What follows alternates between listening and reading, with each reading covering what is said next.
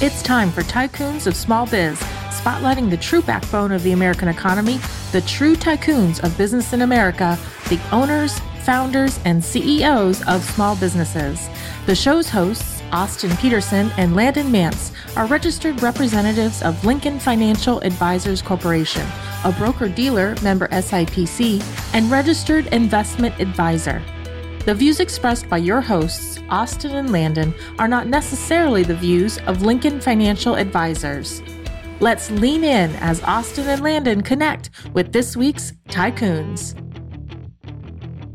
Good afternoon, Tycoons, and welcome to today's episode of Tycoons of Small Biz. I'm your host, as always, Austin Peterson, coming to you live this week from Park City, Utah.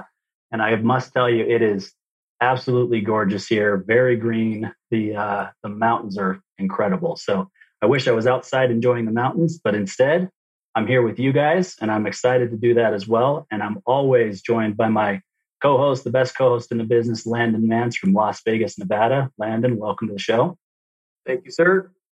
You bet. And so before we get to our guest today, just uh, wanted to get this out there real quick. If this is the first time you're listening to Tycoons of Small Biz, we encourage you, obviously, to find us on your favorite podcast platform and, and like and subscribe, as well as our YouTube channel. But we are a, a, business radio program or a podcast that's put together by small business owners for small business owners.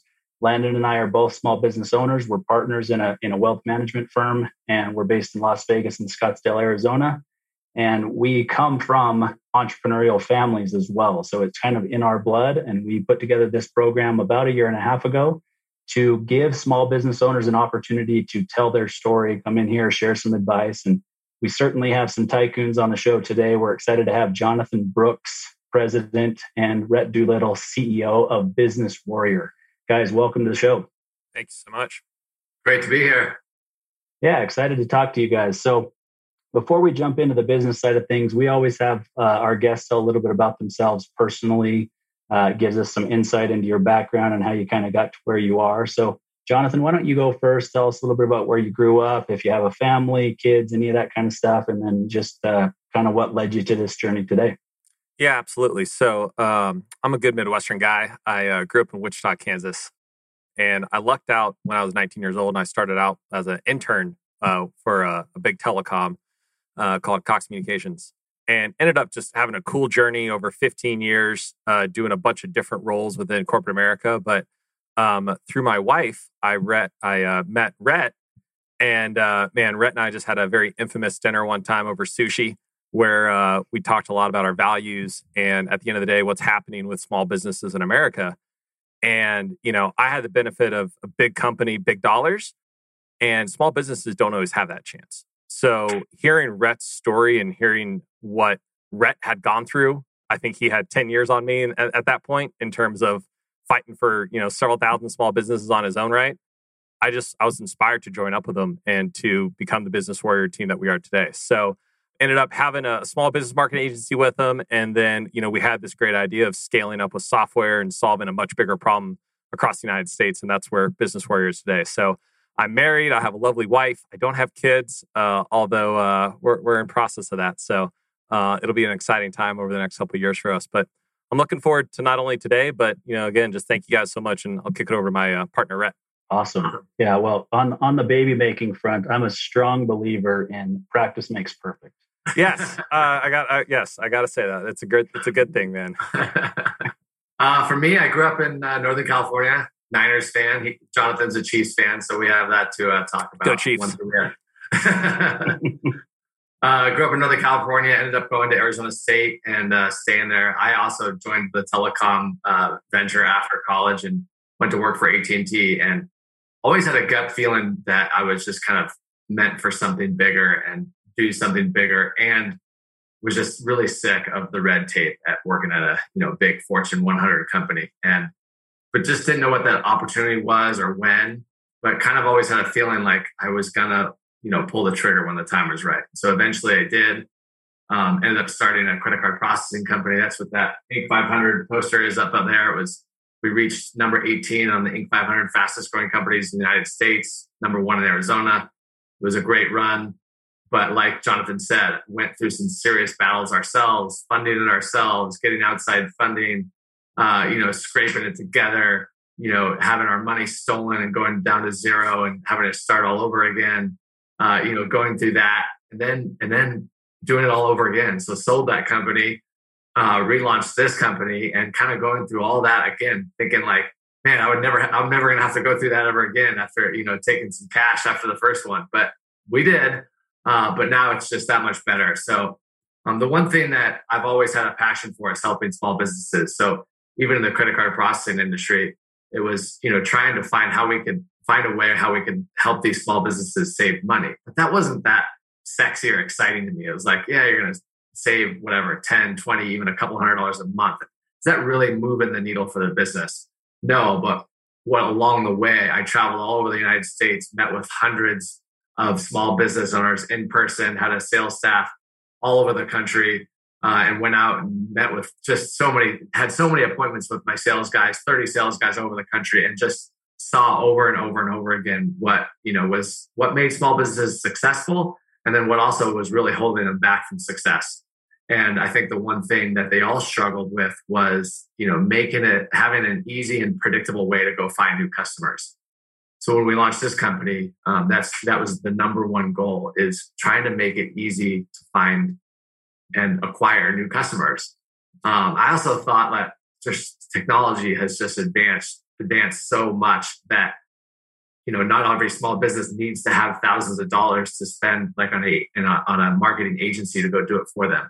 A lot of this can be done through technology, but they just they're afraid or they've been burned or maybe they tried technology or they it's just they don't know it so how do we break down that wall so that was you know that goal has always been since you know the day one of launching this company but it's really transformed over time since you know we finally launched our own software a couple of years ago and, and things really started to come to life but that passion is there helping that small business owner not just get by not just pay his minimum payments on it or her on their on their credit card payments that they probably racked up to get the business started. But how do they really take that next stage to really grow and make it the business that they dreamed of and go back into their passion of when they really first started that business? How do they get back to that? So, you know, that's what we, we've we're creating with Business Warrior.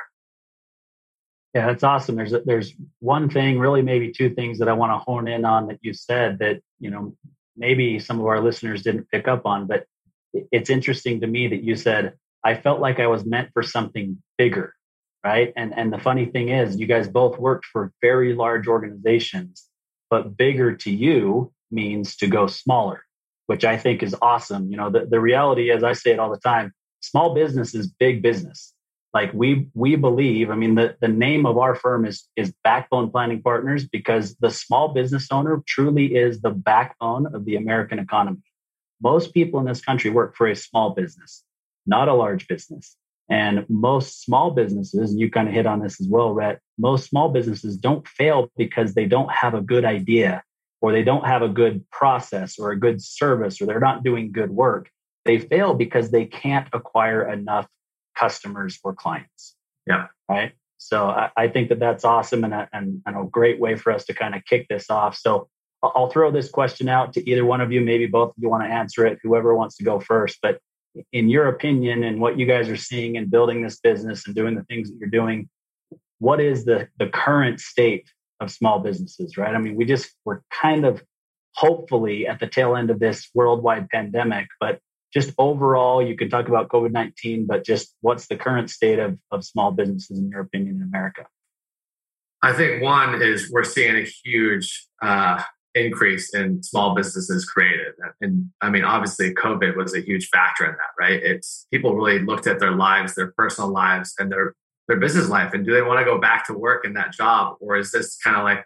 I think for a lot of them, it was a catalyst to either start something, make that switch. Maybe they let go, got let go. Maybe they had some capital, and like now is the time. Maybe they're just starting a side hustle. But the stats are showing that there's just this huge increase in small businesses. So you have all these new businesses getting created, but then you still have a ton that are still figuring out how to make it. I would say overall, it's I'm still shocked at how many don't leverage technology to improve their business. So I think you have, I don't know if you want to call it millennials, but like that new business. And it's not really age based, but there's that people that are kind of forward thinking and using technology technology. There's that that still is the minority in small business owners.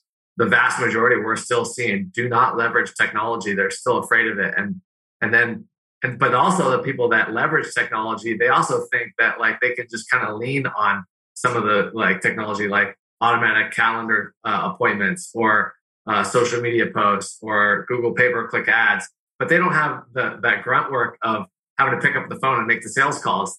And so there's still this gap on, you know, I think the ones that really succeed are the ones that figure out the ones that, because you can't just, you know, using all the technology in the world get a high quality lead.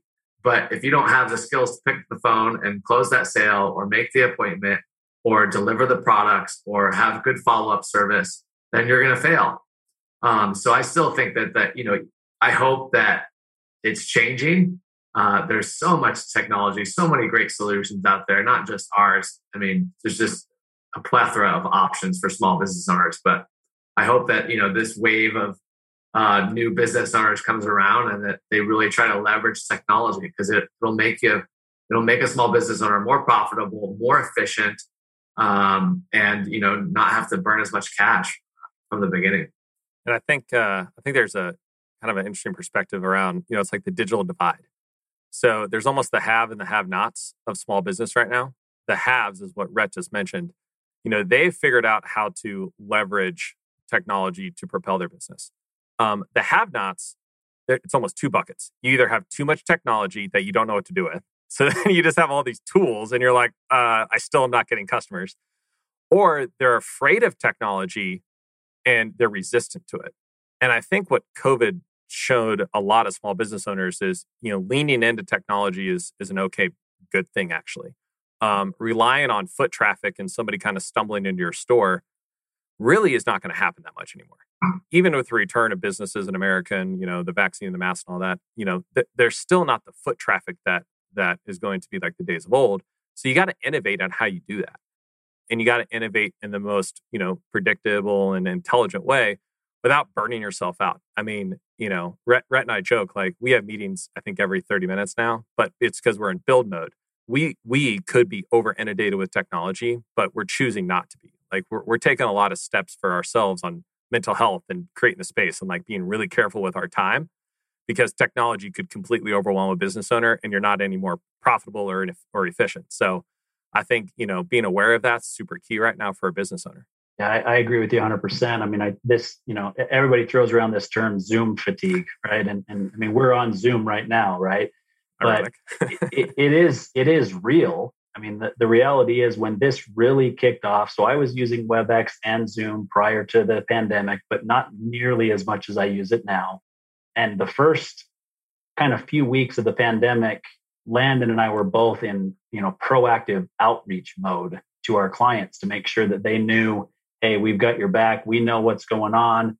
You know, this was obviously unprecedented, but we did plan for this. And so because of that, we were literally back to back to back to back to back Zoom meetings, making sure that we're, you know, staying in touch with our clients and they're seeing us face to face and and feeling that calmness that can only be provided sometimes by that face to face interaction and Zoom is kind of that next best thing.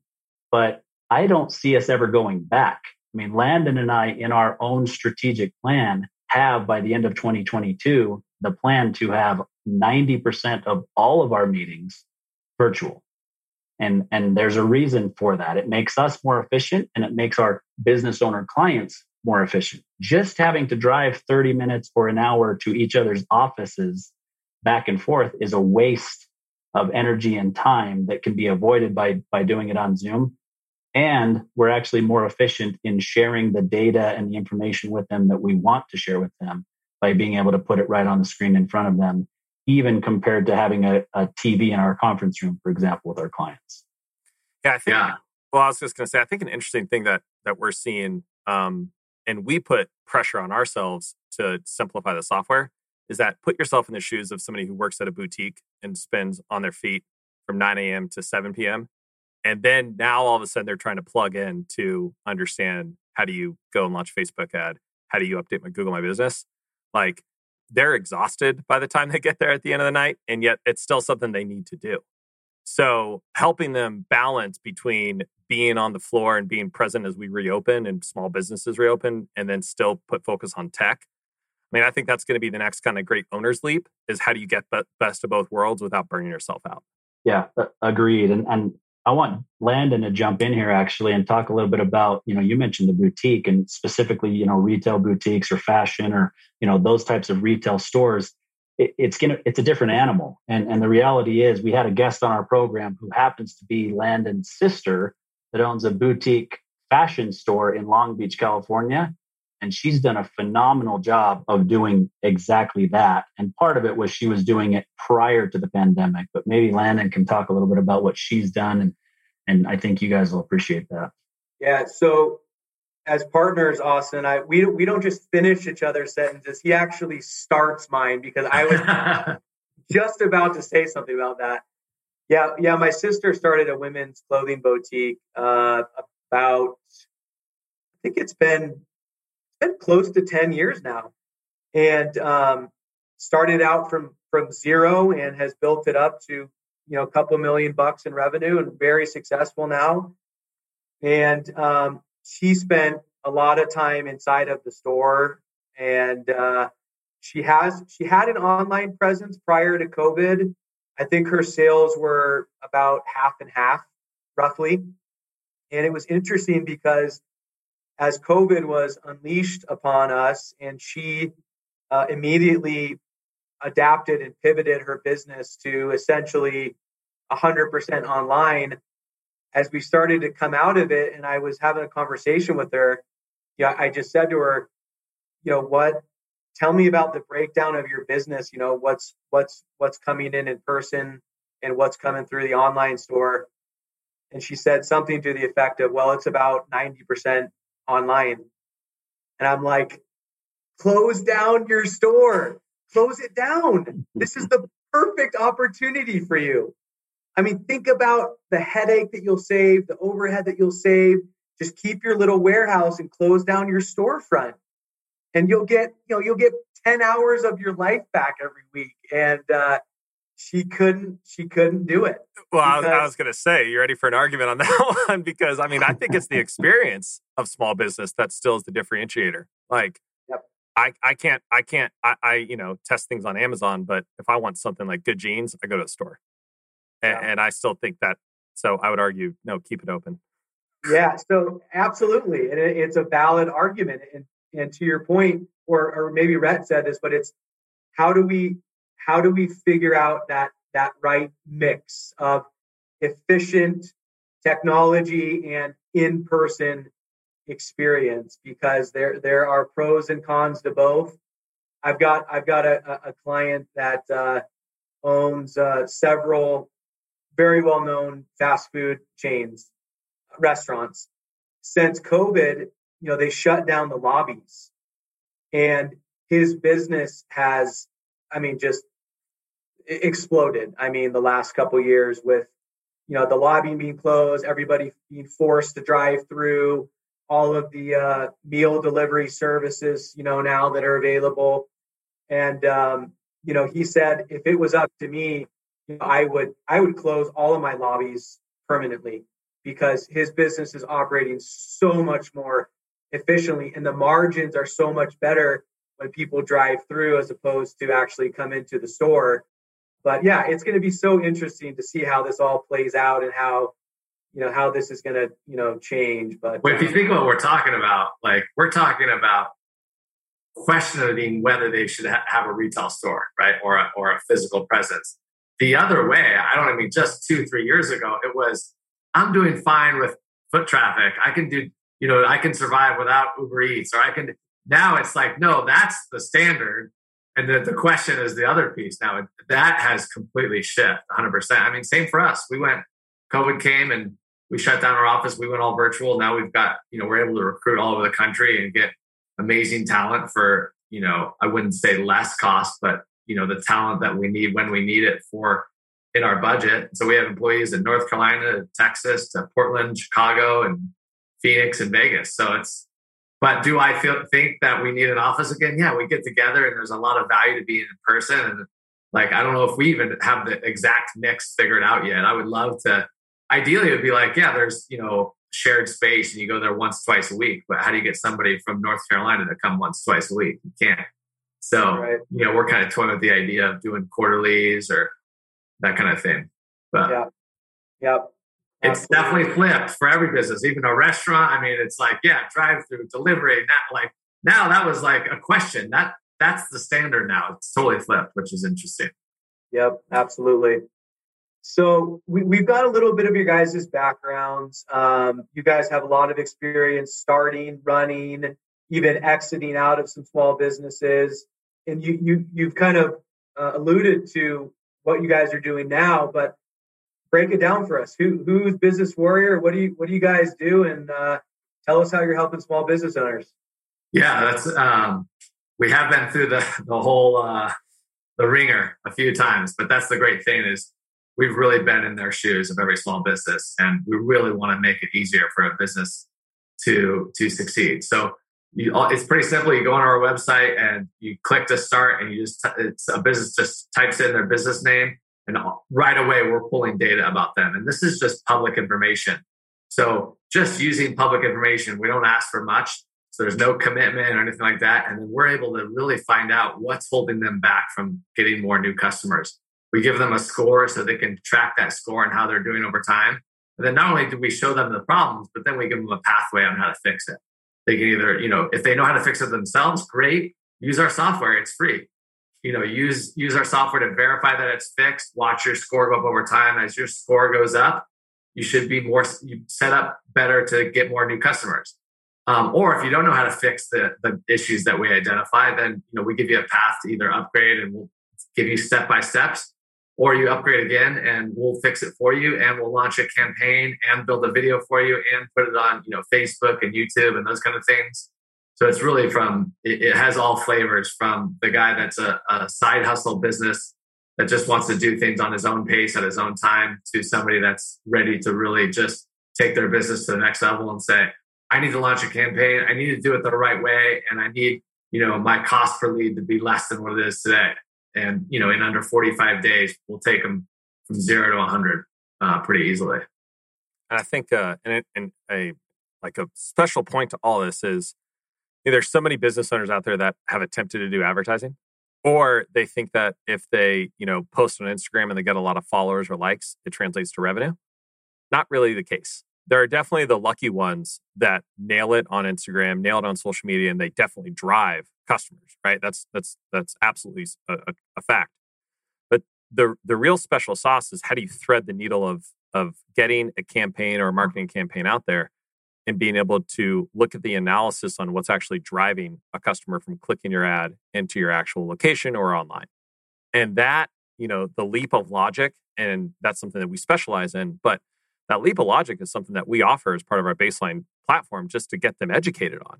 Because something like you know google analytics it's, it's not a scary term it's actually a really powerful way to understand how many people are visiting your website how many people are then actually converting to the thing that you want them to convert but let's face it google analytics is super complicated and like very messy to understand i'm a marketer and i still look at it and i'm like yeah i don't i don't, I don't know all the time what's going on so you know the the the business owner who i think about is then looking at google analytics at 8 o'clock at night her feet hurt is she really understanding what just happened on her website that day to get more traffic no. So that's where we can step in and really just kind of be that guide and that coach, you know, without charging these crazy amounts of monthly prices. So um, the thread the needle approach is something I think that's going to be even more important for customers and, and businesses to understand um, because that's going to be a big part of, of how they get customers moving forward is not just launch an ad, but then, you know, the A B testing, the analytics behind it. That's the really important secret sauce. So it's all iterative too. It's all just, you know, it's changing about every three months. So it's hard to keep up. We'll, we'll actually tell a business owner, stop spending money on social media and ads. You are not ready. Like, stop wasting your money. Like, let's get, you know, that foundation built first and then maybe relaunch in whatever 30, 45 days. But that's a lot of times people are shocked. It's, well, are you getting any ROI? Do you know if you're getting an ROI? No. Okay. Well, that's the place to start. How do you know where you're going if you don't know where you're at? Um, and not only that, but our software, it tracks it. So we just are super transparent. So if we're doing the work or if they're paying an agency, they should be able to see what's going on. I might get an ROI, but so many business owners I talk to and they have no idea. Long been paying? I mean, this one I just talked to, paying an um, you know, a marketing company fifteen hundred dollars a month for six months, and she doesn't think she's gotten a single uh, uh, conversion or sale from it and doesn't know the traffic, doesn't know if it's improving month to month. She just gets fancy, you know, imagery and things like that sent to her, uh, you know, every couple weeks, but has no idea if it's worth the money or not. And that's just mind blowing to me. But that's how they're in the dark. And so at least she's trying. She's trying to leverage technology. So I give her that. At least she's trying to go get new customers. She hasn't figured it out yet. But you know, like we said in the beginning, it's the ones that figure out that right mix. of you leveraging technology, being honest about what you're going to do yourself, and if you're not going to do it and stick with it and be consistent, then you know, pay somebody else to do it. Right.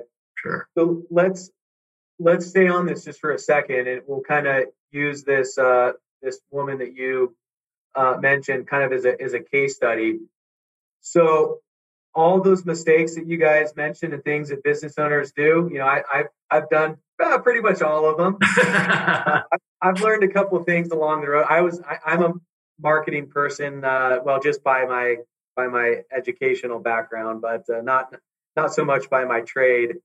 But I, I, I, understand marketing maybe just a teeny bit more than the uh, average person, but not, not very much. So, okay, so let's, let's talk about this woman for a second. Okay, so she she probably engaged this new team because she wanted to grow her business, but probably did not have any type of strategy around doing that. She just, like a lot of us, we go out, we say, okay, we need to have an online presence, we need to do ads, and we need to drive, you know, engagement and traffic, and hopefully that's going to lead to some leads and opportunities for for new for new business. But what we don't do is we don't look at the entire puzzle. So what happens is we've got these puzzle pieces that are floating out in oblivion. There's no coordination amongst them.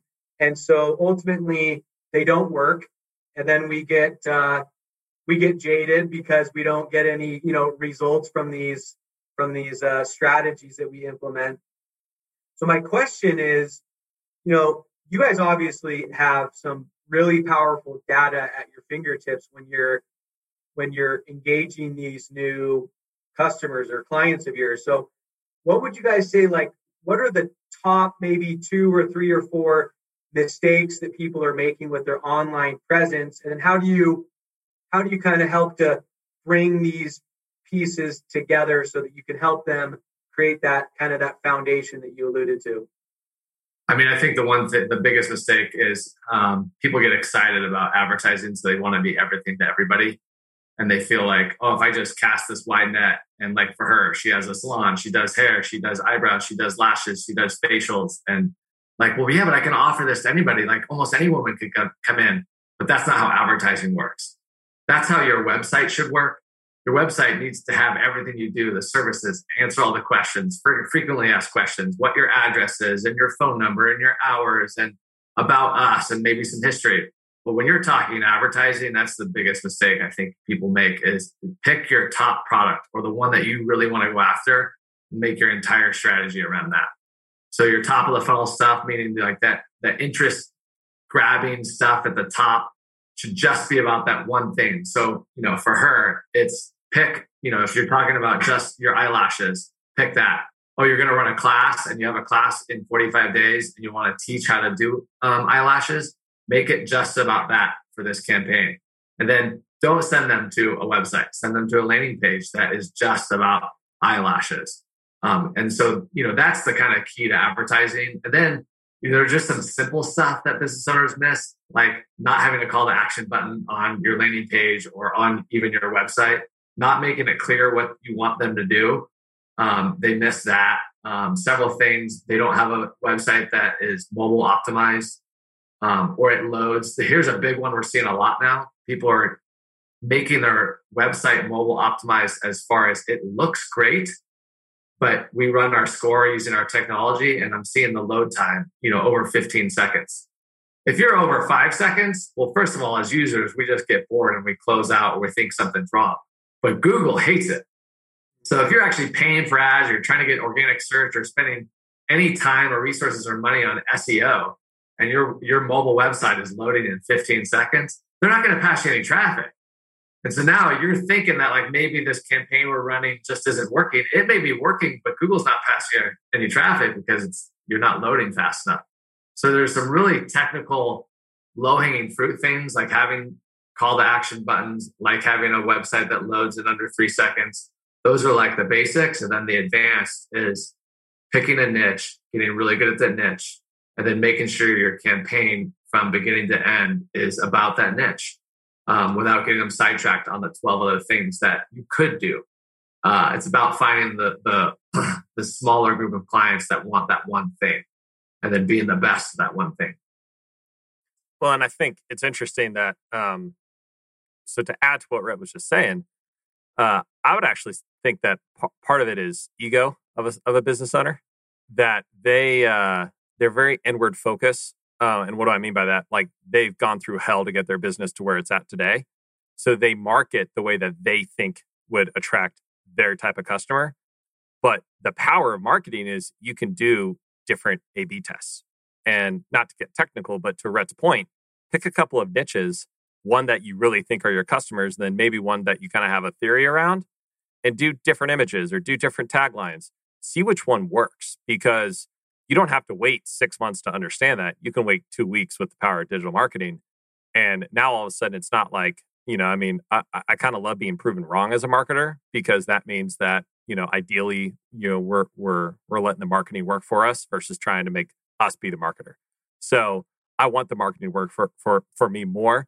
And I think so many business owners want that control that they end up losing sight of like the purpose of it, which is you just want more customers in the door. Doesn't matter who has the best idea; it, it, it's the idea that wins. So you got to remove ego a little bit, and, and, it's hard being a small business owner because you fight so darn hard for it. But I would recommend everyone to kind of you know check it at the door. Hey there, Tycoons. Austin Peterson here, host of Tycoons of Small Biz and co-founder of Backbone Planning Partners. If you're listening to the program and you're wondering how you could also be a guest on our program, please reach out to us at backboneplanning.com. We'd love to have a conversation with you to see if it's mutually a good fit to have you on the program. And also, if you're thinking about your business and what we do at Backbone Planning Partners and helping our business owners to plan for their biggest asset, that being their business, and want to understand what it's worth and how that's beneficial to you in your financial planning journey, please also reach out to us at backboneplanning.com and we'd be happy to provide a no obligation, informal valuation of your business. We look forward to hearing from you and thanks for listening to the show today. I agree. I, I, think it's funny. Everything you guys have talked about, I'm sure you guys are familiar with this, but you know, the the score reminds me of LinkedIn Sales Navigator, which I use. We use it in our business. It's actually how we connected with you guys, and and uh, you know got connected to have you guys on on the program. So that's one thing. But but, but if you look at it, it does give you a score, and they've got their four different criteria and different things that you need to do to kind of boost your score. I forget what it's called. Anyways, whatever score out of a hundred, right? And here's the thing: like we we do, I think, a pretty good job. I would hate for you guys to plug in backbone planning partners or tycoons of small biz into your software program and tell us how we really do, right? But the one thing that I do know that we do pretty well is we get guests on this program every single week. And it's almost exclusively through LinkedIn or personal introductions from people that were either past guests or from a PR firm that had a guest on, that sort of thing. And so, you know, we're doing obviously a decent job and we do track that con- that conversion, but I-, I guess for somebody who has an online presence, so not us, I'm just saying there are companies out there that have a decent online presence, that have a number of followers, that have landing pages with call to actions, but they're still not getting very good conversion? Like what's what's the next step for those people? Is it engaging you guys or a firm like yours or are there still some of those do it yourself type things they can do? What i guess what would you say to a firm that's in that position? It's, it's all about just having a system in place to like jonathan said test and reiterate. The faster you can test get results which we use kind of two weeks with our clients implement a campaign put a little money towards it test. Now, what are you testing? It's about if you're doing it yourself, how much can you handle yourself? If you're using an agency or a service like ours, there's, you know, you can A B test a copy on the landing page. You can A B test imagery. You can A B test the ads on Facebook or Google or, or YouTube. and then and so you can A/B test a million things. It's how much are you you know really comfortable with, um, and obviously the more advanced you're you're doing and how much more you're spending, your cost is going to go up.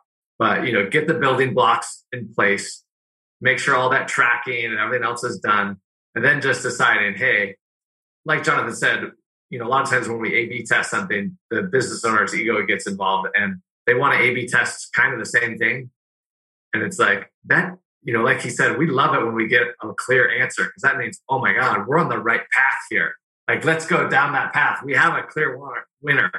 It's really difficult when you run an A B test and it's like 51% to 49.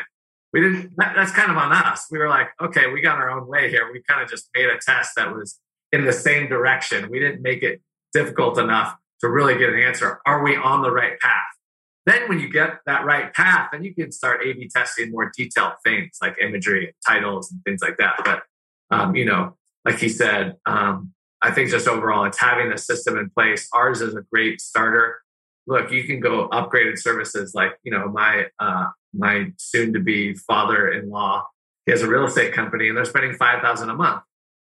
I don't want to, we don't market for real estate companies or realtors, but he's done, the building blocks are not in place and they don't have a system in place to be testing this quickly. So they're on month three, spending five thousand a month, and he really doesn't have any answers, and he doesn't know if they're improving or what's worked and what doesn't. So you can go to somebody like us that's less than a thousand dollars a month and figure out those answers a lot more quickly. And then after, you know, hopefully with us, you're getting an ROI. and You don't want to leave. But there are also companies that like, hey, look, they want to like have huge budgets and use huge agency type services. Great. You got the testing in place with us you're launching off. Maybe you want to keep that going, but you want to take it to the next level, or you're just in an industry that you don't that we don't work with. That's fine, but you got to have that system in place to implement. Look at the results, reiterate two weeks later, and just got to have that system every two. If you wait three months, you're you know like he did, you know, wasting fifteen grand with not much to show for it. And, uh, well, no, yeah. go, well, go ahead. I was, I was, no, well, so no, go ahead. Well, I was just going to say, I mean, you know, as I'm listening to Rhett, and you know, for listeners, I'm passionate about this because you know I have uh, I have two brothers that are in the small business world, and um, like I think about the things that the four of us are talking about, and I'll just throw it out right now. My older brother would probably call me a nerd because he's like, "Oh yeah, that's not marketing, right?" But reality is, is that you know this is what small business owners need to start to educate and understand on what is actually required moving forward. Like it's not about just having that great product and service. It is starting to understand that, you know, your phone is now your retail window. Your phone is now your brand. And so the way that you show up on phone, desktop, everywhere, that's all coming from analytics and A B testing and the things that we're talking about. Yes, you need a really strong brand and yes, yes, you need that presence. But I would just, you know, you can get started without be, feeling intimidated about it, right? and that's really what you know our mission is is to help people get started and to your point the person who maybe is you know doing the ab test and everything like that we're also okay with saying hey you're you're you should do a marketing agency you don't need business warrior right now use business warrior to gut check your marketing agency like we're okay with turning away business if it's not meant for us and not meant for you so just get started on, on understanding it i think that's that's the big thing is uh um, once you get there, then you don't have to. It doesn't have to be so scary. Doesn't have to be so nerdy. well, I, I, think that's you know that's a big deal. The the way that you guys have said that because I I would venture to guess that ninety nine percent of the people listening to this program have done some sort of marketing in the past. They've either engaged somebody to do it for them or they've tried to do it themselves. And if they've engaged somebody to do it for them, there's very rarely some sort of a tracking mechanism in place, right? I mean, they're having a conversation with that marketing firm and they're saying, we've been paying you 1500 bucks a month, you know, to go back to your, your uh, example earlier, 1500 bucks a month for six months. And I can't track any leads from what you're doing. And the response typically from the marketing firm at that point is, well, we're, we're building your brand. We're not generating leads right? And i think that business owners are tired of hearing that response.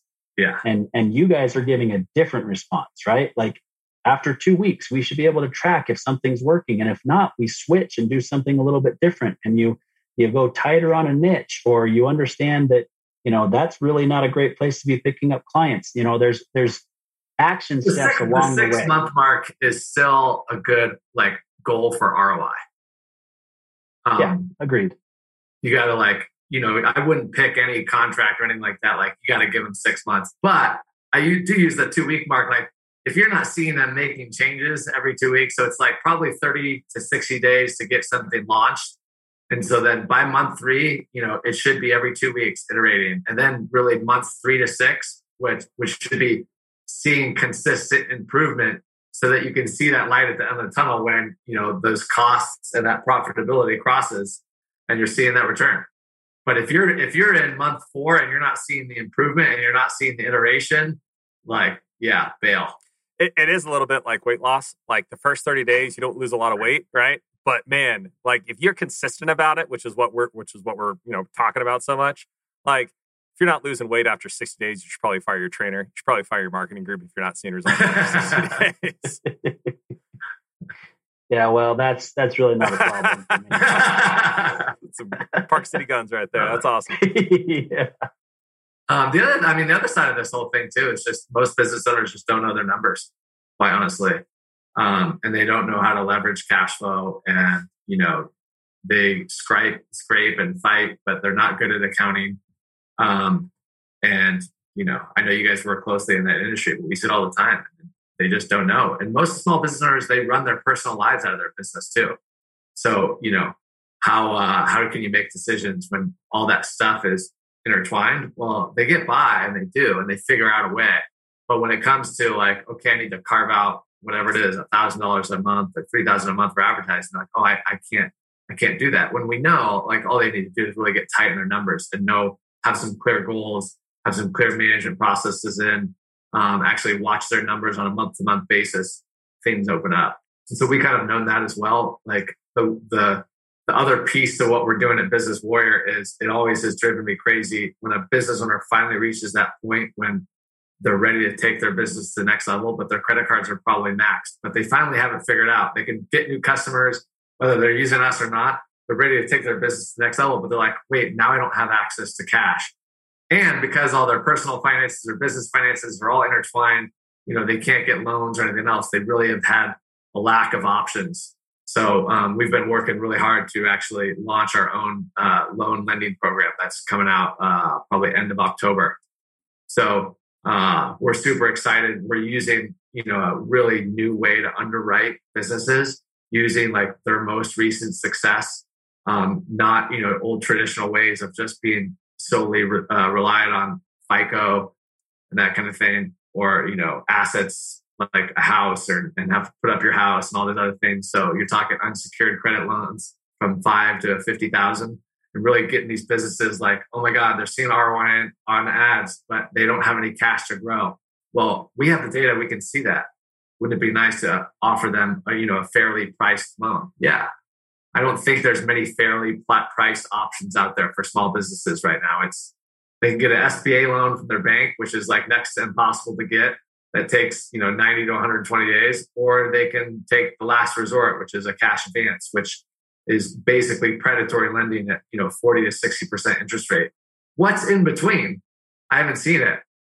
Um, so you know we're launching that. So we've been building that uh, for the last few months and we're pretty excited to launch that here coming up soon too there's actually a funny story about that uh, which is uh, coming from corporate america like you you spend your life like building your personal credit up and then Rhett and I, I, you know, was that entrepreneur life, and I applied for a small business loan for our uh, former business, and we got declined from the bank. And I was like, but no, like that doesn't that, that doesn't make sense. Why would that be the case?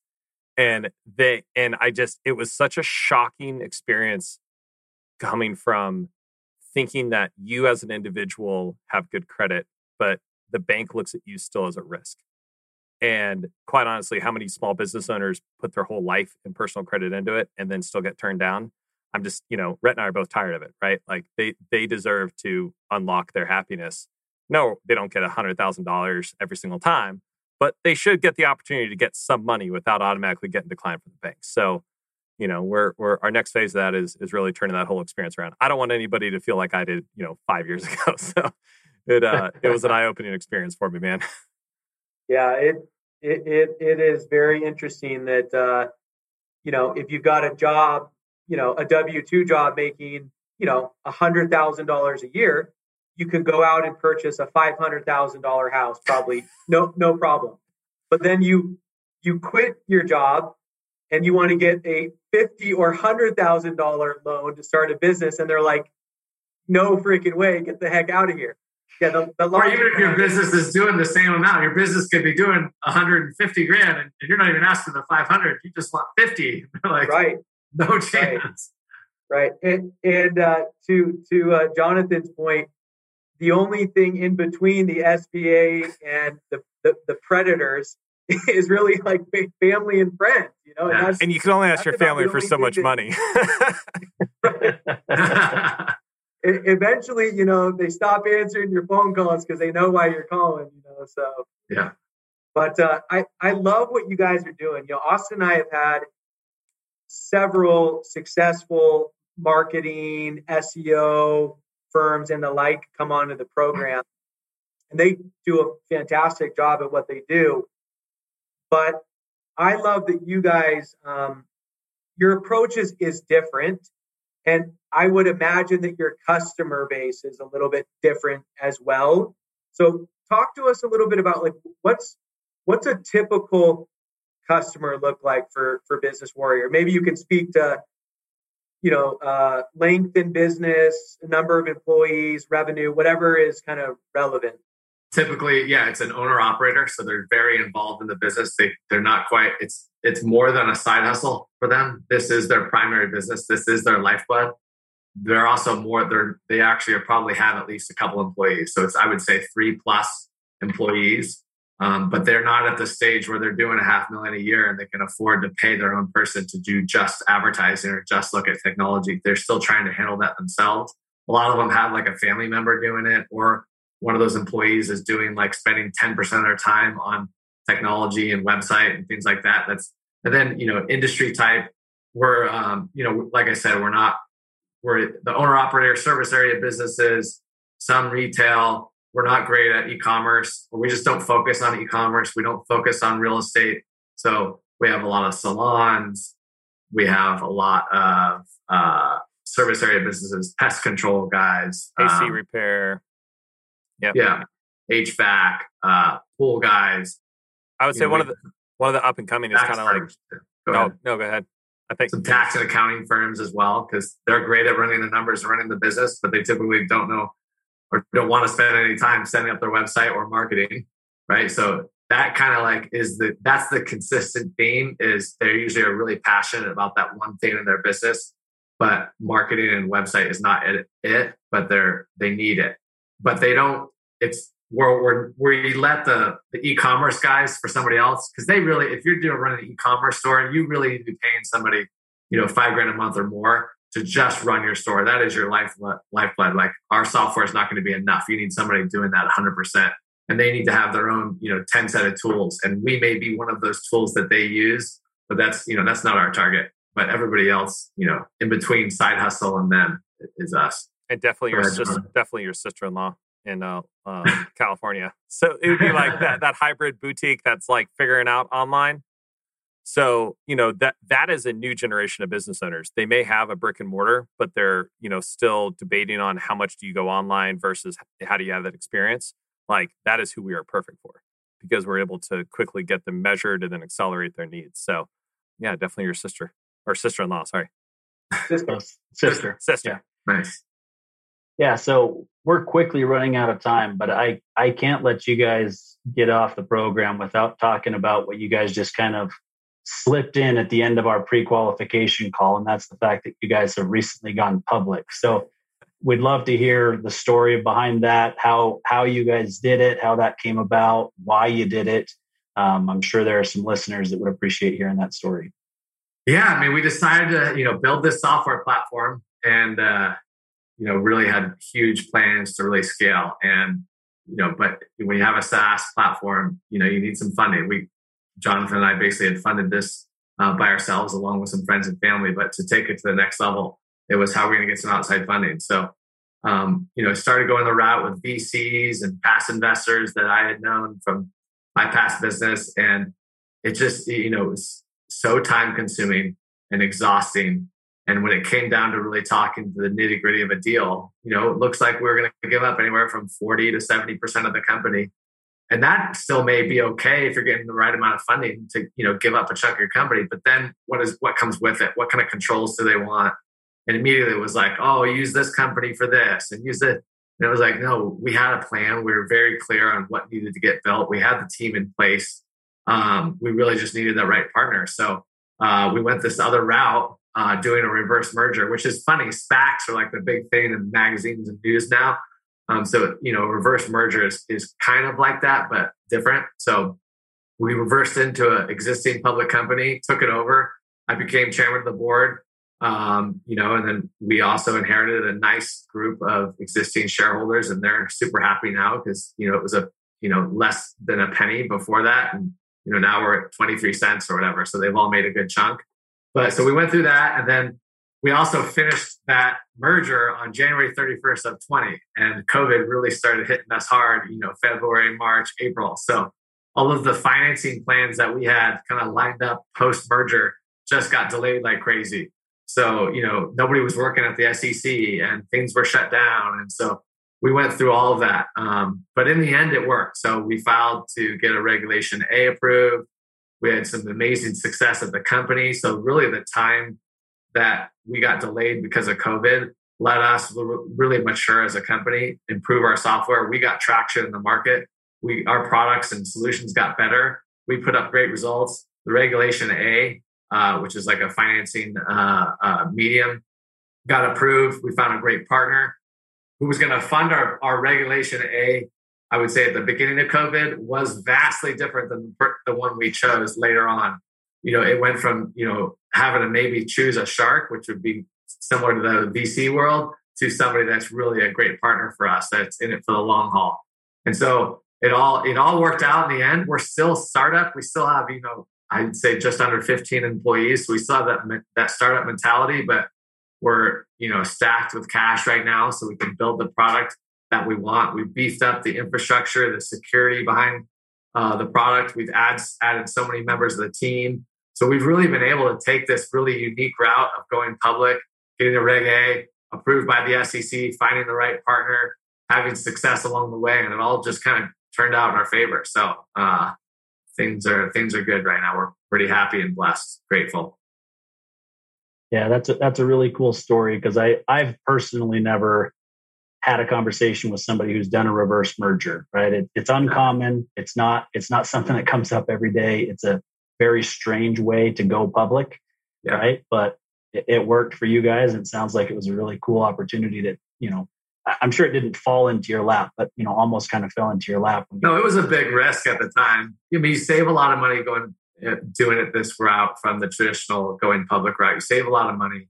The difference between a reverse merger and a SPAC is a, a SPAC gets a group of people, they put a bunch of money together and they create a new company that's public and they have all this money, but they don't have any real com- operating company behind it yet. So they do the money first. So the only difference is we merged with a company. We had the operating company, and then we went got the financing afterwards. But it's very similar. It's kind of you know merging into a public entity and then taking over that entity. But either way, when you're public, you got to have a plan. You got to hit your plan. You got to hit your numbers, and you got to execute. And then you got to be good at communicating that plan to the public. And so if you don't have the right you know team or resources you know in place to do that, then you know you're going to fail whether you're a heavily funded SPAC or you're a reverse merger. Uh, you know, scraping by to, to fight another day. Yeah, I think uh, you know Landon mentioned at some point you're you're always having to report to your family and friends that invested in the company, but that seems like a cakewalk once it's time to actually report to shareholders on a quarterly so, well, the nice thing about the friends and family now is they have they can just look on their stock app and see what the price is, and right now everybody's pretty happy, including us. Yeah, yeah exactly. Yeah, there you go. There you go. I like the greens. Greens are good. Green is good. Hey, I'll, I'll just throw this out here, okay? You know, we we did have one other company come on here that was public, and we didn't even re- we didn't know about it until we had our initial call with them. And uh, we actually had we had lunch with him the other day, and we we we were just totally joking, and we said, "Hey, we just did some back of the napkin math, and when you came on the show, your stock was at X, and now it's up about I think it was like seventy percent or something like that, and they're a really small public company, you know, uh, in, in, relation to uh, other ones, but." Uh, so we'll we'll be happy to track your progress the next six to twelve months and see how this uh, see how this translates to some good growth for you guys. But yes, love it. Add BZWR to your stock tracking app for sure. right. The power of tycoons of small biz. That's right. Pushing, pushing price. What's, what's price. the price right now? Let's let's see what happens. Right. yeah. Looks like it's 20, 22 cents even. All right. All right. So for the record, 22 cents even. All right, guys. Well, we we are officially out of time, but uh, really enjoyed the conversation with you guys. Clearly, you're doing some great things in your business and for the business owner clients that you guys are serving. What what's the best way for people to track you guys down if they want to get some more information or connect with you? Businesswarrior.com. Pure and simple. Just Easy. like it's spelled. Spelled. Businesswarrior.com. yeah, you just click on a free trial. Like I said, you'll start to get some value just by throwing your business in there. And if you're uh, an investor and you just want to buy stock, you can go to our investors page. It says what platforms you can buy stock. Go on there, like E Trade. You just go plug in BZWR and buy some stock. Otherwise, at the top, you know, click click to start a free trial. Throw your business in there. You're not committed to anything you'll start to get some data about your business, and then uh, it's pretty uh, self-explanatory from there. Easy enough. Easy enough. Yeah. All right, gentlemen. Well, we uh, we look forward to uh, watching you guys and following your success. And uh, let's make sure we have you back on here in six six or twelve months, and you guys can give us an update on uh, how things are going. Absolutely. Thank great. you so much. I really right, appreciate today. So awesome. Much. Thanks, guys. Thanks, guys.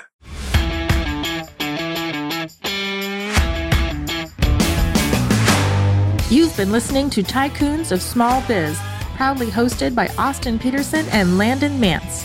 Austin and Landon are comprehensive financial planning professionals specializing in financial, estate, and succession planning for small business owners. Austin and Landon have offices in Scottsdale, Arizona, and Las Vegas, Nevada, and represent clients in 14 states throughout the country. Join Austin, Landon, and the featured tycoons live every Tuesday at 1 p.m. right here on Business Radio X and your favorite podcast platform.